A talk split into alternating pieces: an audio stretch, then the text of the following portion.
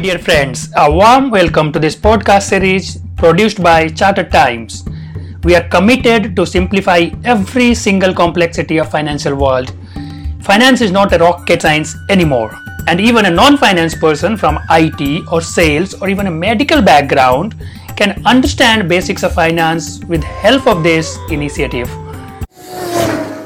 My name is SP Singh and I am a chartered accountant. Upskilling corporate finance and non-finance employees is my passion and it, that's the only purpose of this wonderful initiative as well. I had been working with several multinational organizations and helping them to streamline their businesses since 2005. It's been over 15 years now.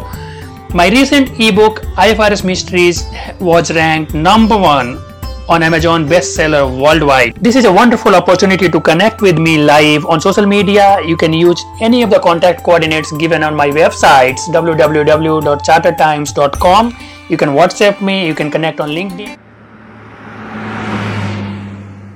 Well, this is the very first podcast to simplify International Financial Reporting Standard 1, which explains nuances of first time adoption of the IFRS this is an important podcast for finance professionals and international accountants.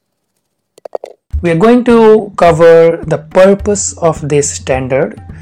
Apart from that, we'll see the implications, uh, the applicability of the standards and all other standards which are guided through this particular IFRS 1. A major part of this IFRS includes the exceptions uh, where you have a choice to apply this IFRS or just have alternative given by the standard itself and the disclosure requirements. So it, it can be primarily divided in these four parts. So the ultimate purpose of this IFRS 1 is to guide you through presenting your first IFRS financial statement using all effective IFRSs in a proper way on the reporting date. And the present the comparatives as well in a way that IFRS was always there in previous period as well. So it takes you to a roller coaster ride wherein you are replacing your existing GAAP the old GAAP whatever it was US GAAP or any particular country's GAAP. And you are bringing in IFRS for the very first time.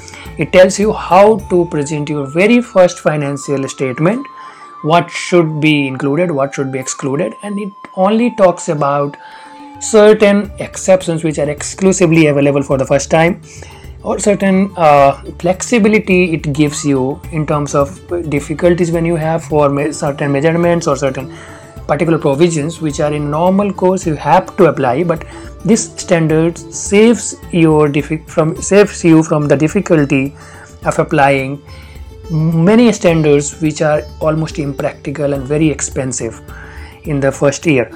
So so that's the ultimate purpose of this particular standards. It's a helping hand for implementation you can say in a shortcut. And apart from that it helps you to prepare your comparatives as well in a way that your comparatives as well assuming that ifrs was always there for you.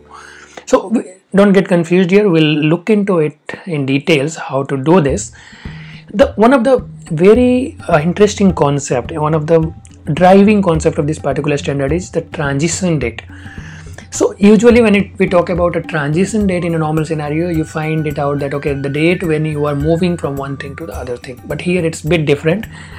If you have to implement if you are planning to implement ifrs in the year 2020 for your for uh, easy example if we take you are following a calendar year as financial year. So for example if you have to implement the first january 2020 is your date of implementation of ifrs then you are going to prepare your first annual financials only on 31st december 2020 so the transition date in this case will not be the first april 2020 oh, sorry first january 2020 rather it will be 1st of January 2019 because you have to min- present minimum one year comparative for most of the financial statement components. For one of the component you have to even present for two years comparatives but minimum is one for uh, most of it. So the transition date is always taken a year back when you are going to implement it. So, uh, then uh, another twist to the story here is uh, when you're preparing a fi- opening financial statement, you're preparing the opening statement of financial position, you know, for the company in very first place on the transition date. You have to use the same IFRSs which are applicable not on that date, rather on the date of your first reporting so in the given example, if the first reporting date is 31st of December 2020, the applicability of standards will be identified on that particular date of 31st December 2020 and those standards will be used for preparing the opening statement of financial position on 1st of January 2019 so you have to get into a time machine two years later find out what is in there at that point of time get back to 1st january 2019 and then prepare your financial statement. This particular step preparing the opening financial statement needs a lot of recognition measurement and reclassification of assets as well as liabilities due to transition from the previous GAAP to IFRS there could be many assets which were recognized in, in your previous GAAP which doesn't need to be there anymore. In IFRS there could be many assets which were not recognized but you now you need to recognize them in your books as per IFRS similarly there would be a lot of changes from the measurement principle. There could be many assets on the cost measurement basis which you have to make it on fair value or vice versa. There could be many assets which could be classified from one category to the other category as a transition provision requirement. So to just to reconcile all these differences just to make it more useful for the users of the financial statement you also need to prepare a mandatory reconciliation between the previous GAAP and IFRS which has to be attached with your first financial statement so we'll look into it uh, the disclosure requirement a bit later. First of all we have to see the applicability. So ifrs 1 is generally applies applied only once. There are certain hypothetical examples we'll not get into it but it's only applicable for the first year when you are going to implement ifrs for your entity. It doesn't mandate any preparation of interim financial statement but in case you are preparing an interim financial statement, then it asks you to follow the same rules which you follow for preparing the annual financial statement. So there is no exceptions in the name of only interim financial statement if you just want to get some exceptions there. Now, uh, the one of the best principle you have to always remember is whatever reclassifications or measurement or uh, any other changes are arising from the GAAP changes from the transition. So any kind of transition differences arising from the asset or from the liability they will all be recorded in retained earnings. So the opening balance adjustment when you are making the when you're preparing the opening statement of financial positions all the differences out there from the transition effect will get into retained earnings or other equity components. So, for example, other equity, uh, you should not get confused. So, most of the time it's retained earning. But for example, if there is a revaluation surplus account for the PPE for property, plant, and equipment, as per IAS 16, you can take the differences. You can take the transition difference to the revaluation surplus account instead of taking it to the retained earning account. There are lot of exceptions in this particular standard and it, it's only there to help you out with the transition. So you have to know what are your what are your benefits what are what what are the flexibilities standard is giving to you. If you miss out any of these uh, exceptions probably you will be losing a lot of time and money on if you don't know what are your rights. So there are a couple of mandatory exceptions which everyone has to follow irrespective there is no choice there so mm. they're, they're pretty simple. So if there is any derecognition of financial instrument it's covered in mandatory exceptions. Hedge accounting estimate changes are not required to be done for transition difference unless there is an evidence objective evidence for an error. Consolidation and non-controlling interest are part of mandatory exceptions. Government loans at subsidized rate of interest usually you know to consider it as a grant or financial asset. These are also part of uh, the mandatory exceptions which are uh, always useful if it's uh, applicable for your entity. There are a lot of optional exemptions wherein standard ask you to follow an alternate method. So you have one method specified by other ifrss guided by other ifrss which are applicable to you but you have an alternate way given by ifrs 1 which will help you to save a lot of cost and efforts at the time of transition. One of the first one if i talk about if there is a business combination if, if there is a business combination which is acquired particularly before the transition date you have certain exemptions which are very useful in terms of accounting that business combination in ifrs if there is a deemed cost so deemed cost uh, if i just try to explain it there are certain ways to calculate your cost in different standards for different kind of assets and liabilities. For example IAS 16 deals with the property plant of equipment and it asks you to value your asset in a certain way. Similarly there is a standard for investment property there is investment for uh, there is a st- separate standard for intangible assets. There are rate regulated entities. All these particular standards gets an exemption here so you get an alternate way so you don't uh, need to follow you know uh, certainly the way standard is telling you but you have certain other ways also given by this particular standard only for the first year. These benefits will not be carried forward after the transition period after the IFRS is implemented so it's only available for the year one similarly in terms of employee benefits you have a couple of exemptions available, available specifically for actuarial gains or loss under corridor method. Although this method is discontinued now it's not relevant anymore but there could be entities which have actuarial gain or losses carried forward from a corridor method followed in the past. For that particular amount you get an exemption here if there is a translation difference uh, by converting your currency from one to another for different kind of reportings that gets certain uh, very useful exemptions and it's applicable for most of the entities specifically who are uh, preparing their books in different currencies. Then a compound financial instrument is one of the most technical provisions under uh, under IFRSs which are dealt in a specific way. So wherein you have to separate your equity and debt portion from a compound financial instrument. For example if, if there is a convertible debenture com- compulsorily convertible debentures it might have it will have equity component as well which has to be separated from the debt. So this separation exercise gets an exemption you know it, get, it gets an alternate specifically if that debt amount is already paid off if that debt is not payable as on date of transition.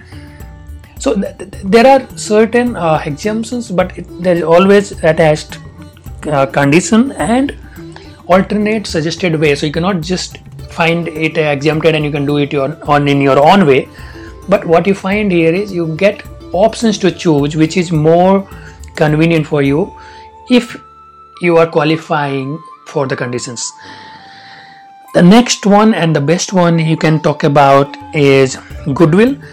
In, in terms of uh, specifically if uh, intangible assets are there and their transition effect you know which which is created by recognition and derecognition of uh, any self-generated assets or you know any kind of intangible assets uh, it, it gets a liberty here to get adjusted with the goodwill instead of transferring it to the retained earnings.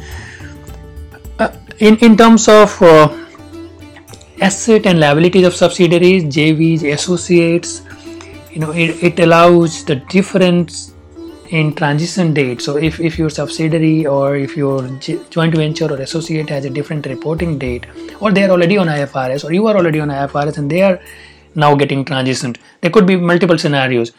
They're all given certain uh, exemptions here in this particular standard depending on case to case. So it is specifically dealing with the dates. It gets some exemption which is very important. You don't need to restate everything without looking into these exemptions and options available for you. Next one if i talk about share based payment there are uh, exemptions available for share based payments specifically for the equity options. If the you know conditions are if the option is already vested you know the conditions is attached to it. Or in cash settlement also uh, you know if there is a cash uh, option which is settled already before the transition date it gets certain exemptions in from the shared based payment standards ifrs 2 in insurance contracts uh, similarly it gets a lot of disclosure related exemptions. For leases it gets uh, exemption from uh, the lease standard requirements specifically for measurement and accounting.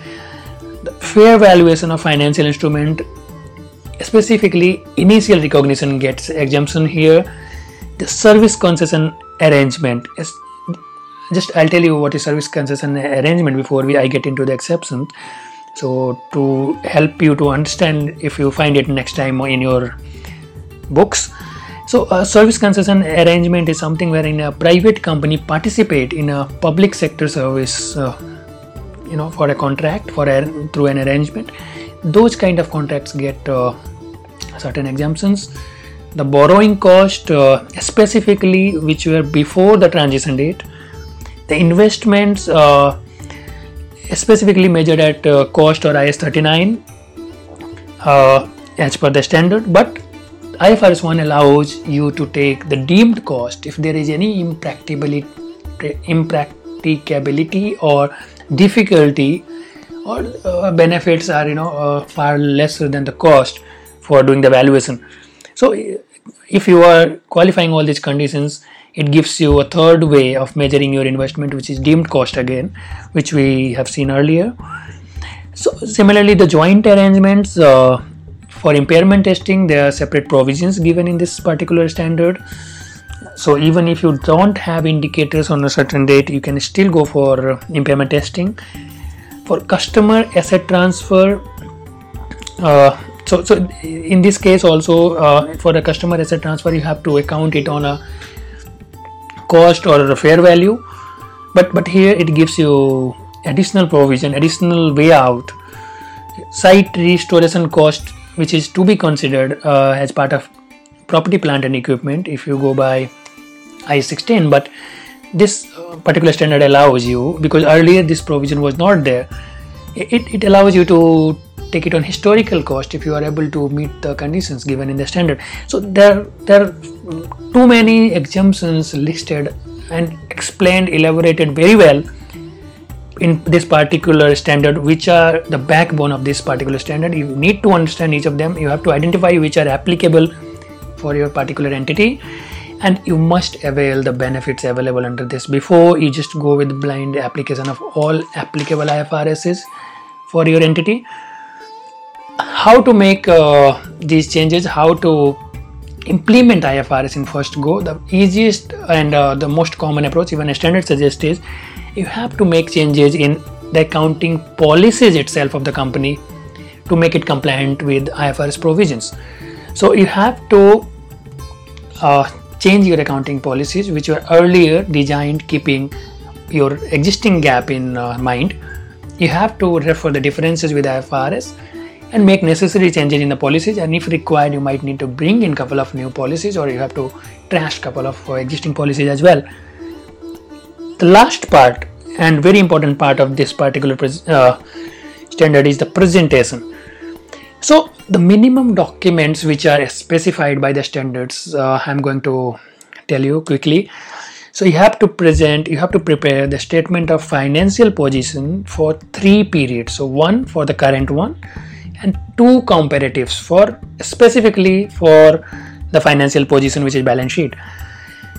For rest of the set rest uh, of the documents rest of the documents which you prepare as part of financial statement like your comprehensive income statement your cash flow statement your equity statement you can prepare two sets one for the current and one for comparative. So you don't necessarily need to prepare two comparatives for other statements you have to prepare all the notes for all the financial position statement which you're preparing and all other statements you are preparing including the cash flow equity statement and everything for to explain all the details of these statements for the current period as well as the comparatives.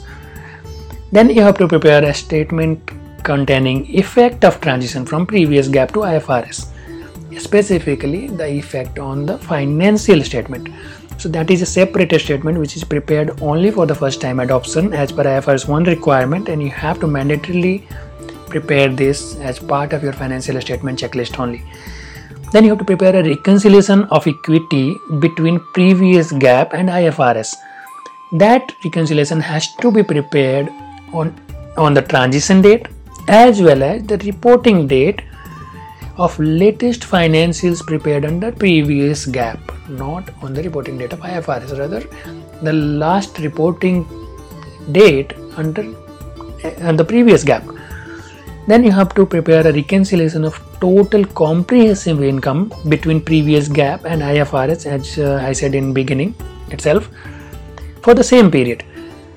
Now, uh, reconciliation of total comprehensive income is prepared for the comparative period as you know in uh, in, in given example if we take. So you have to prepare the statement of the example which we discussed initially when you are implementing the ifrs for 1st of january and your first reporting date is falling on 31st of december 2020 in that case the statement of financial positions will be prepared for 2020 2019 and 2018 statement of comprehensive income will be prepared for 2020 and 2019 but for 2019 you have to prepare the statement of comprehensive income as per the IFRS as well as the existing GAAP the old GAAP. And you have to compare these two and prepare a reconciliation which we are talking about. Then you have to prepare a transition impact on cash flow which shall be presented However, IFRS 1 doesn't specify a reconciliation period or any other details for this particular statement, but you have to prepare this. Impairment changes have to be presented separately, it's a mandatory requirement. So, any recognition or uh, reversal of impairment has to be disclosed specifically. Any errors of the previous GAAP, if you found out during the transition period, it has to be disclosed separately and it has not to be merged with any policy changes or estimate changes. So, the user of the financial statement under IFRS needs to understand the impact of the errors identified in the previous GAAP as well. Then you have to disclose the exemptions which you are going to avail. Uh, the list of exemptions we have already gone through so whichever exemptions are applicable for you which you are going to use for your entity it has to be disclosed in the notes to account. Very precisely. And if there is an interim financial statement also which you are preparing then as i said all the disclosures and all other requirements will remain same similar to the annual financial statements so these are the mandatory disclosure requirement.